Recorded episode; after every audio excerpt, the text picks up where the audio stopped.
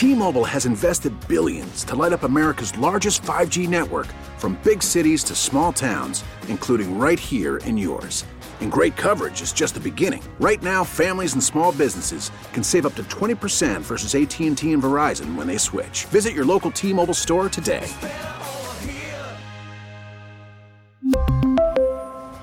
Plan savings with 3 lines of T-Mobile Essentials versus comparable available plans. Plan features and taxes and fees may vary. Hey, Rob Bradford here. I have set out on a mission with my good friends at FanDuel to prove what I have known for some time: baseball isn't boring. Now I have a daily podcast to prove it, with some of the most notable people in the baseball world screaming baseball isn't boring from the mountaintops, or at least agreeing to come on our show. Players, managers, GMs, and yes, even the commissioner of baseball, Rob Manfred. It has been a constant wave of baseball's most powerful voices. So join the revolution. Subscribe and soak in baseball isn't boring. Listen on your Odyssey app or wherever you get your podcast. You'll be glad you did.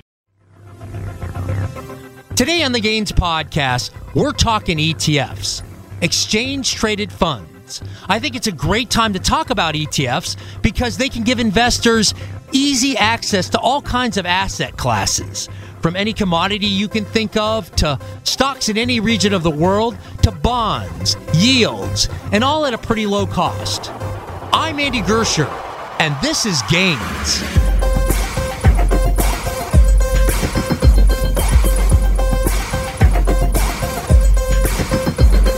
Let's bring on Bill Uliveri, owner of Cenacle Capital Management in Glenview. The website, check it out, cenaclecapital.com. That's C-E-N-A-C-L-E, capital, C-A-P-I-T-A-L.com. And then, Bill, you also have a special things for the GAINS listeners in particular that they'd find a lot of value in. Throw that out there. Well, thanks, Andy. I appreciate it. We have a newsletter that I send out, every 3 weeks or a month. It covers the stocks, bonds, the market, cryptocurrency, like everything. And you can text the word blockchain to the number 22828. That's text blockchain to 22828 and get started by subscribing to our email newsletter. Always great to have you on the GAINS podcast, Bill. How you doing? I'm doing great. I really appreciate you connecting with me and, chatting a little bit about exchange-traded funds and these more old-school products rather than crypto. So this is going to be an excellent conversation. Yeah, Bill, and it's a good time to talk about exchange-traded funds because it gives investors access to other assets and areas of the market that stocks don't always do. And so let's just start there. What is an exchange-traded fund? Sure, Andy. Well, an exchange-traded fund is a basket of securities or commodities that that an investor can obviously invest in, right? And so when you're buying an ETF, you're buying a particular symbol, like a 3-letter symbol, like SPY or QQQ for the NASDAQ 100, the Russell 2000, IWM. So an investor, by buying shares of an exchange-traded fund, like the 3 that I just mentioned, you own basically a symbol, and then behind the back end are the actual securities that comprise that particular index. So all 500 of the S&P 500 stocks are in SPY. All the 100 NASDAQ stocks are in QQQ. You just see the one symbol on your statement, but behind that, the performance trades exactly with the underlying index. And unlike a mutual fund, an ETF trades in real time. And you were mentioning ETFs that are tracking a particular index. They trade throughout the day as the index does as well, unlike a mutual fund. Just real quick, explain the difference between an ETF, exchange-traded fund, and a mutual fund. Well, really, in my opinion, the difference is the transparency, the cost, and the regulatory framework. So a mutual fund basically is just one account. It has a larger regulatory burden. It was governed and regulated by the 1940 Security Act, or otherwise called the 40 Act.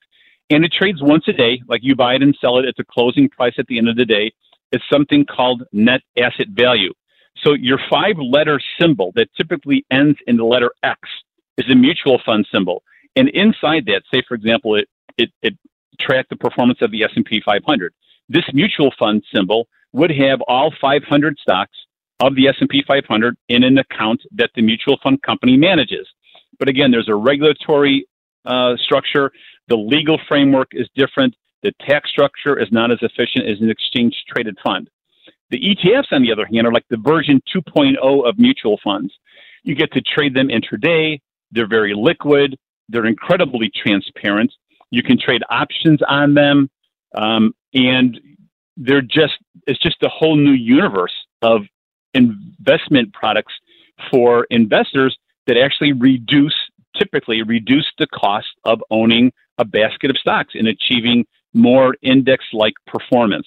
They're really a wonderful, marvelous product for most investors. And as I was mentioning, you know, there's ETFs for commodities, there is ETFs for bonds, there's ETFs for stocks, or, you know, a particular group of stocks or foreign stocks. I think the great thing about exchange-traded funds is there's an ETF for almost anything right now.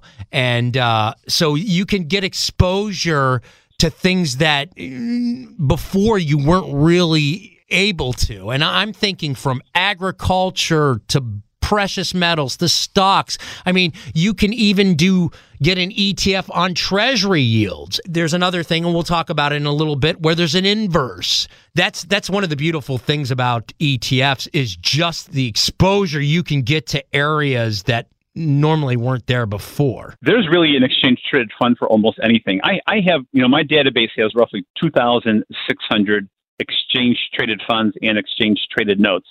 Like you said, Andy, it's natural gas exposure, crude oil, copper, coffee, cocoa, like the entire complex of agricultural, corn, wheat, soybeans, like all these things are now available to investors.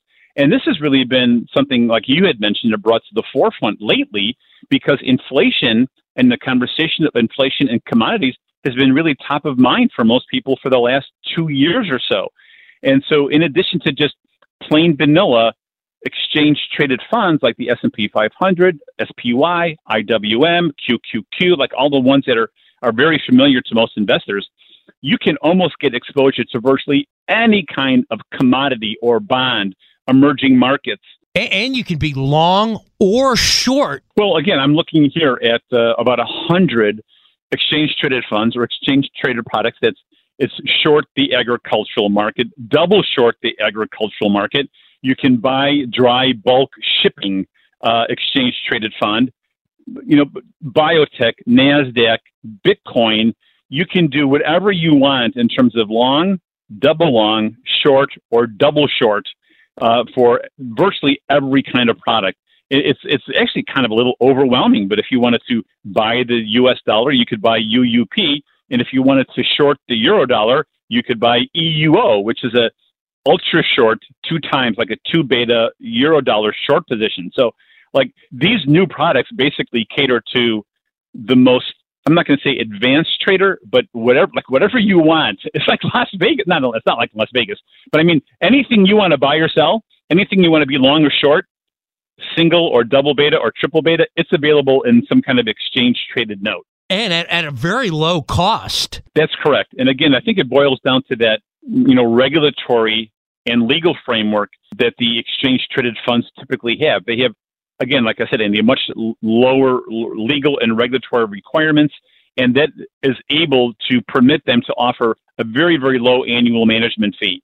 And now Vanguard's done a great job on their mutual funds and their ETFs, and my gosh, you know, some of these big firms offer zero-cost exchange-traded funds, like zero commission, although their annual management fee might be like a couple of bips, basis points. But, you know, it really, if you're looking to do a double or triple short ETF, you don't really care that much about whether you get charged 0.25 or 0.36 annually for holding this thing. There are some warnings with this because there can be deterioration over time. Just for example, and let's use the Dow as an example.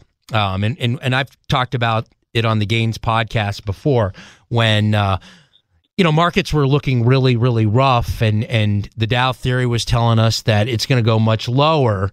That was one of the vehicles I was using to short. I wasn't outright shorting. I was using an ETF vehicle. I was using DOG. That was the ETF to short the Dow. So using that as a Dow. So you go long on the Dow. There's an ETF to go long on the Dow. But at the time, things didn't look good. I didn't want to be buying stocks like I normally would. And I wanted to just outright short the Dow because I felt like it was going to go lower. So I bought the ETF DOG, which the price of DOG goes up as the price or the value of the Dow goes down. You can also, of course, you know, go long on the Dow, and there's an ETF for that as well. But yeah, let's use the Dow as an example, just to kind of boil it down. Well, year to date, DOG, the short Dow 30 exchange traded fund from ProShares, it's up 13.29%. So if you bought that, you know, at 12/31/2021, you would be up 13.29%, where the Dow Jones Industrial Average is down 14.5% as of the close from yesterday, yesterday's close. And so here you have a like 1.2% difference between the positiveness of the Dow and a negativeness of the Dow Jones Industrial Average. But, you know, there could possibly be a little bit of drag inside there. It could possibly be maybe a little dividend stream that the DIA may have that the Dow DOG doesn't have. So there's always a little bit of slippage, Andy, you know, a little bit of drag on these inverse ETFs. They don't quite track perfectly.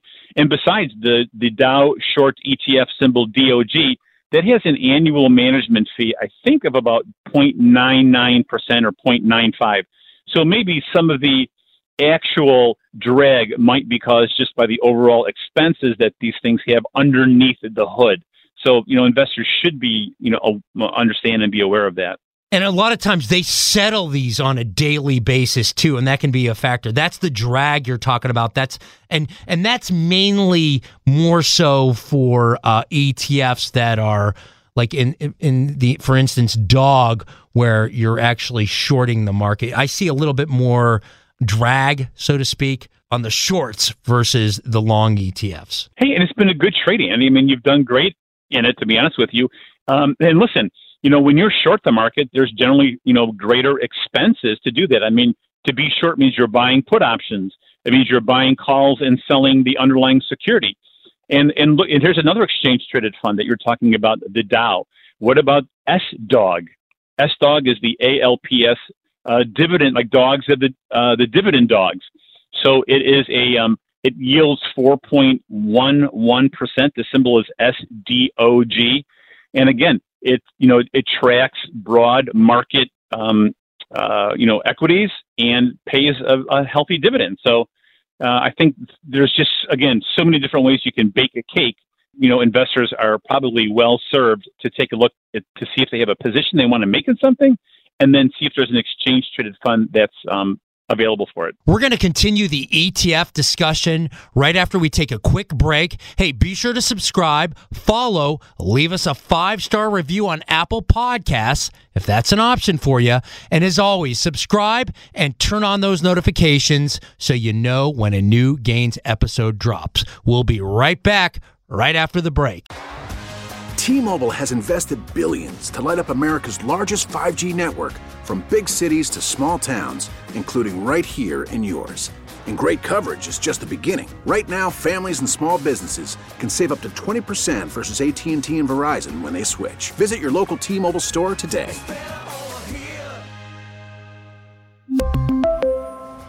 Plan savings with 3 lines of T-Mobile Essentials versus comparable available plans. Plan features and taxes and fees may vary. After the end of a good fight, you deserve an ice-cold reward.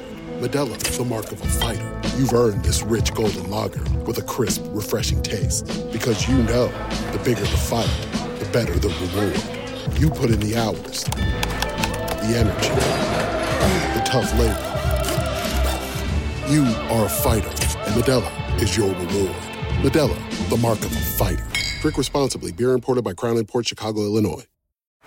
Baseball is in full swing. NBA playoffs are heating up, and your NFL team is gearing up for training camp. Listen to the latest on the teams you love here on the Odyssey app. The biggest sports radio stations in the country, providing unrivaled local coverage of their teams, all in one place. Exclusive interviews with players, coaches, and team executives, streaming live and always available on demand.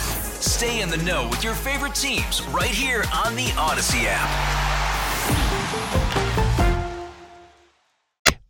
All right, we're back with Bill Uliveri, owner of Cenacle Capital Management in Glenview, the website cenaclecapital.com. So, Bill, one of the ETFs that I often use to hedge and get a little exposure to gold is GLD. I know you're familiar with that as well. So let's start the conversation off with GLD. Sure. We trade, we have GLD for our own client accounts. It's a great way and a popular way of getting exposure to the price of gold.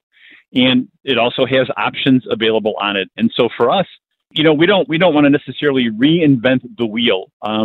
My clients primarily, if they may already own gold, bullion, or some numismatics on their own, in their own safety deposit box or on their own. But everybody was complaining about two things this year. One, they were concerned about inflation, crude oil, and expenses. And two, they were just kind of wondering in general why gold didn't perform as its inflation hedge that they expected in 2022 and for some parts of 2021. And so again, they have a diversified portfolio. You need, stocks, bonds, your S&P, your QQQ, high yielding funds, maybe some high yield corporates, and a little bit of commodity exposure. And GLD was one of the things that we have in the past purchased for our clients. And again, highly, very active, lots of volume, optionable, and it's just a great product for people that are looking for an alternative asset class for their retirement accounts. Another area that you can get exposure to by using an ETF is agriculture. And you don't have to be super sophisticated. If you want exposure to corn, then you know the ticker CORN. If you want exposure to wheat, it's the ticker for the ETF on wheat is WEAT. Soybeans, SOYB. Cane, which is sugar cane, CANE. Tags, which we've talked about this on the podcast before, is the combination of corn, wheat, soybean, and cane, and that's tags. It's a nice tool that's not so sophisticated and just easy and low cost to get exposure to these different areas that I think a lot of, especially newbies, are a little reluctant to even wade in. And I think that's one of the key values of exchange-traded funds. Well, yeah. I mean, gosh, Andy, you just named so many good ones. Again, coffee, corn, cocoa, like any type of commodity complex you're interested in taking a look at, or again, trying to add commodity protection to your portfolio. I mean, you nailed it already with the corn, wheat, and soybean ones. There's DBA, the Deutsche Bank agricultural index, that is a combination of like corn, wheat, and soybeans, all in varying degrees. So it's exciting that investors have so many different places to go. There is cotton, aluminum, sugar. There's a something called a commodity carry strategy, corn, livestock, copper, base metals. I mean, the list goes on. Nickel. It just goes on and on and on. There's just palladium. There's like nothing you can't buy in terms of commodities using exchange-traded funds and exchange-traded notes. And again, each investor kind of has to do their own due diligence. You want to make sure that the annual management fee isn't too high, make sure that it perhaps isn't too volatile, for example, in the double short or double long exchange-traded funds. Again, there's a great opportunity.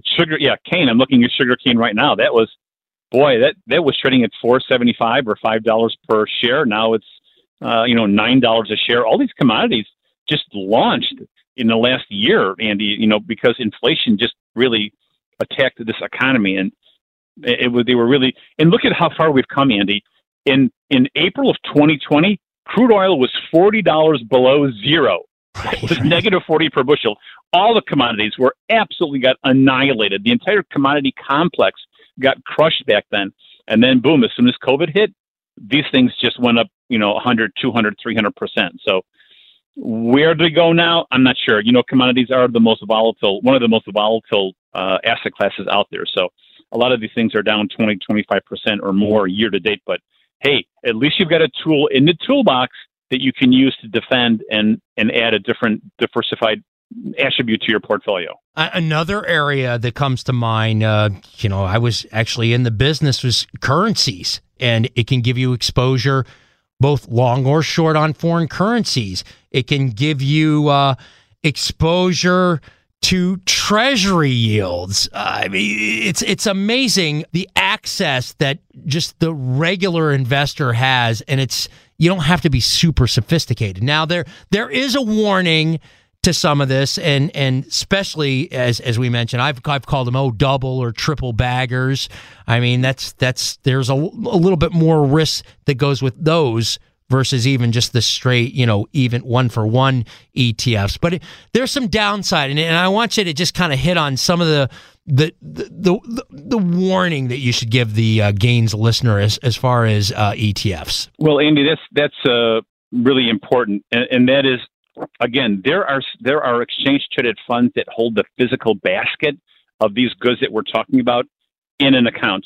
But then the exchange-traded notes are really like unsecured debt, where the ETN sponsor is promising to make good on the rate of return of an underlying commodity.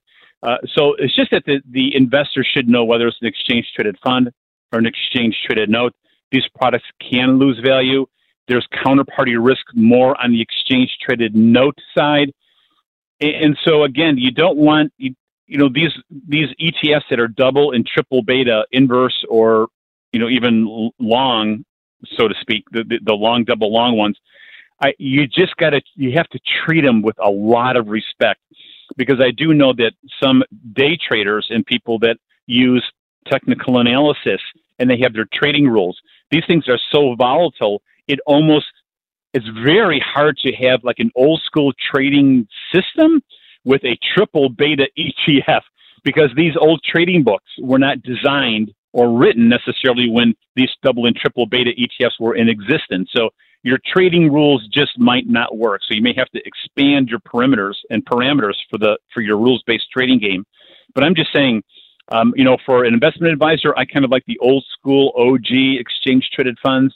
But again, there are some of my clients that have more of a gambling and active trading mentality that are okay with that. And for them, the ETNs and ETFs are a good space if we're going to select the double, beta ETFs or even the commodity-based ETFs. Again, each investor has to go to the website, look at the prospectus, bring up the fund summary and make sure that you feel comfortable with the liquidity, the market capitalization, the annual management fees.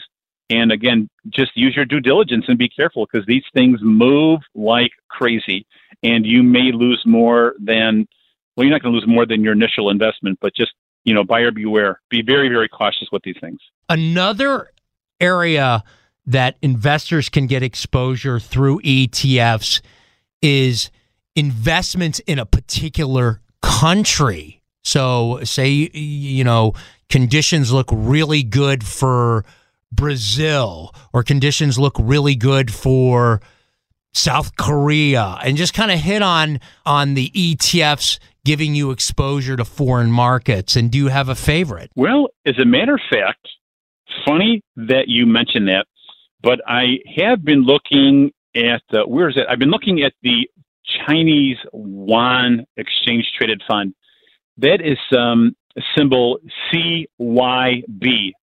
I think that looks really interesting, because there's so much conversation lately on the rally of the U.S. dollar. U.S. dollar is at 20-year highs. I'm beginning to like CYB, and there's also another Japanese exchange-traded fund.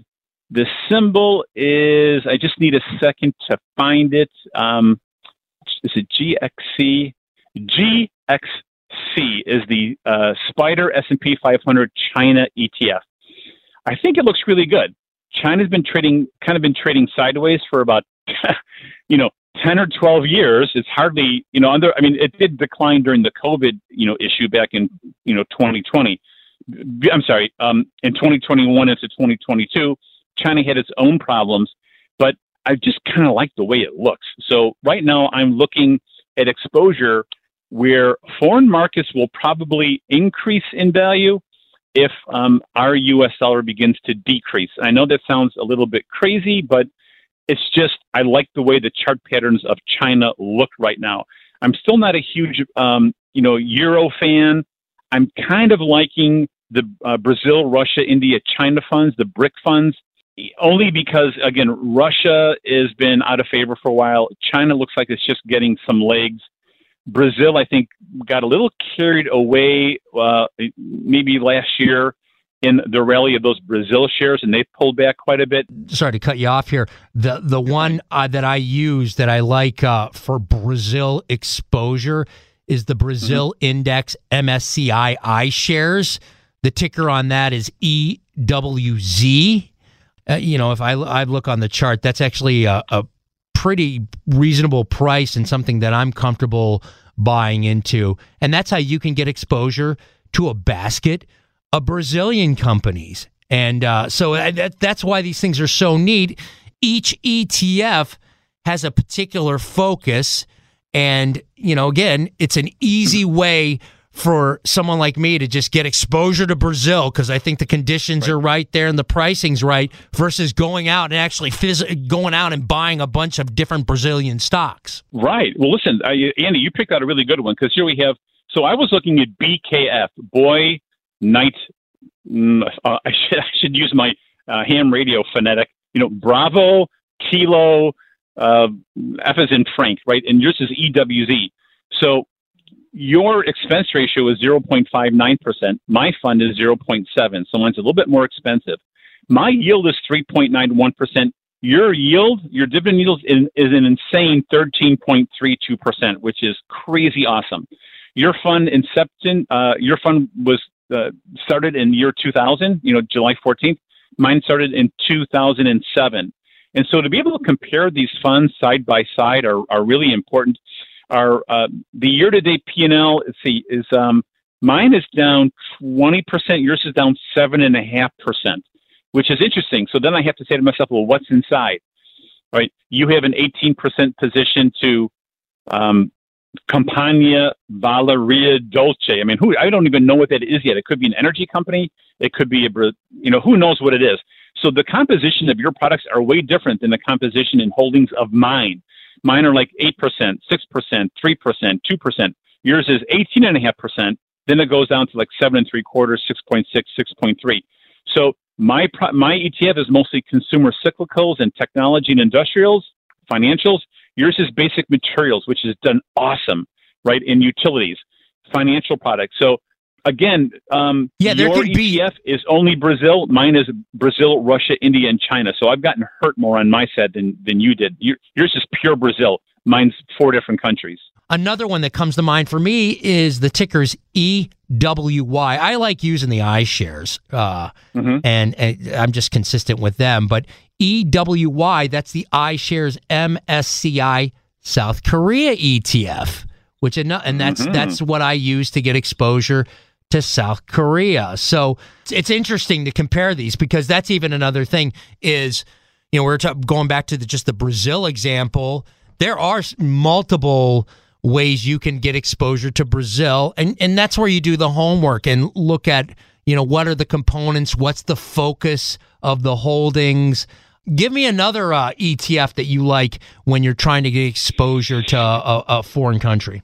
This is really a timely conversation that you and I are having, and I'll tell you why.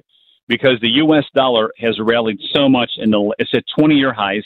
The high dollar has hurt investments and asset classes everywhere. And so I'm just now beginning to look at some of these the country ETFs. And if you give me just a second. Yeah, and in the meantime, I actually, because the dollar has climbed, as you're looking that up, because the dollar has strengthened so much, I'm finding value in some of these emerging markets, in some of these other countries. And, a strong dollar, we're getting more South Korean stocks. We're getting more Brazilian stocks when I'm buying these ETFs that I'm talking about.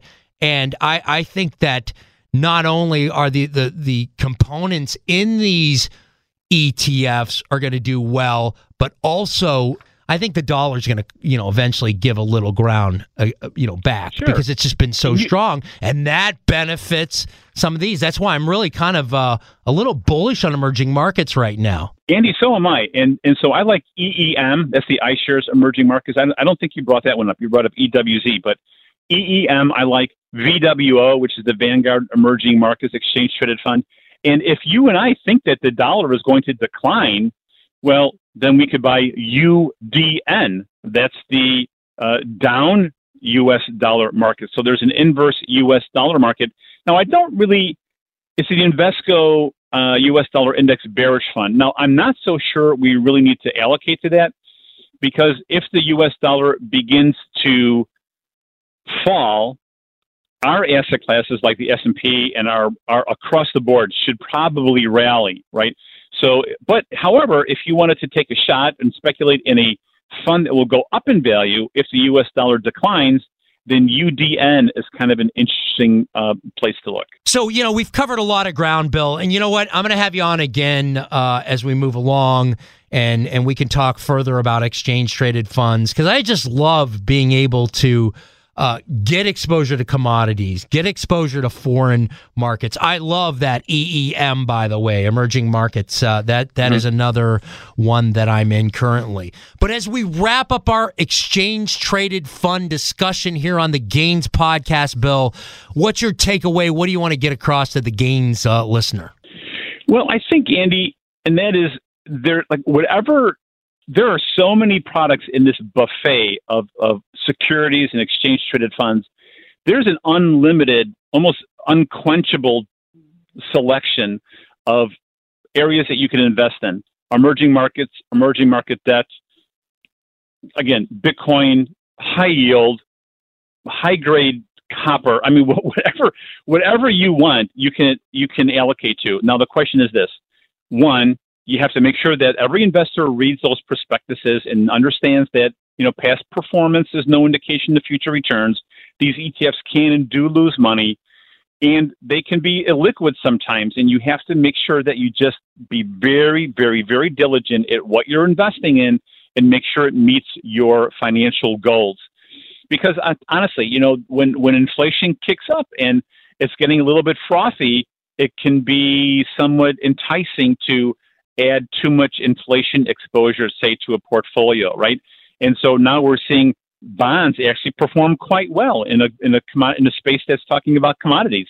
So you have, high yield bonds and, even the treasuries and AGG, TLT, IEI, like all these other ETFs that are treasury based and fixed income based are looking kind of interesting. So again, get down with a piece of paper, see where your risk tolerance is, chat with your financial advisor, make sure that you don't exceed the parameters of a good long-term prudent portfolio. And then from there, you can add little bits and pieces just to add a little bit of alpha or extra additional return or diversification to your portfolio. Again, follow the rule of Hippocrates.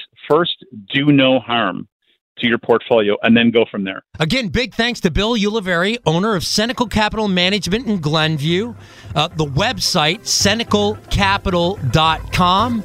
And as always, hey, be sure to subscribe, follow, and leave us a 5-star review on Apple Podcasts, if that's an option for you. I've been told that's podcast gold. And as always, subscribe and turn on those notifications so you know when a new GAINS episode drops. We are back next Wednesday, and I look forward to seeing you then. A News Radio WBBM podcast powered by Odyssey. T-Mobile has invested billions to light up America's largest 5G network, from big cities to small towns, including right here in yours. And great coverage is just the beginning. Right now, families and small businesses can save up to 20% versus AT&T and Verizon when they switch. Visit your local T-Mobile store today.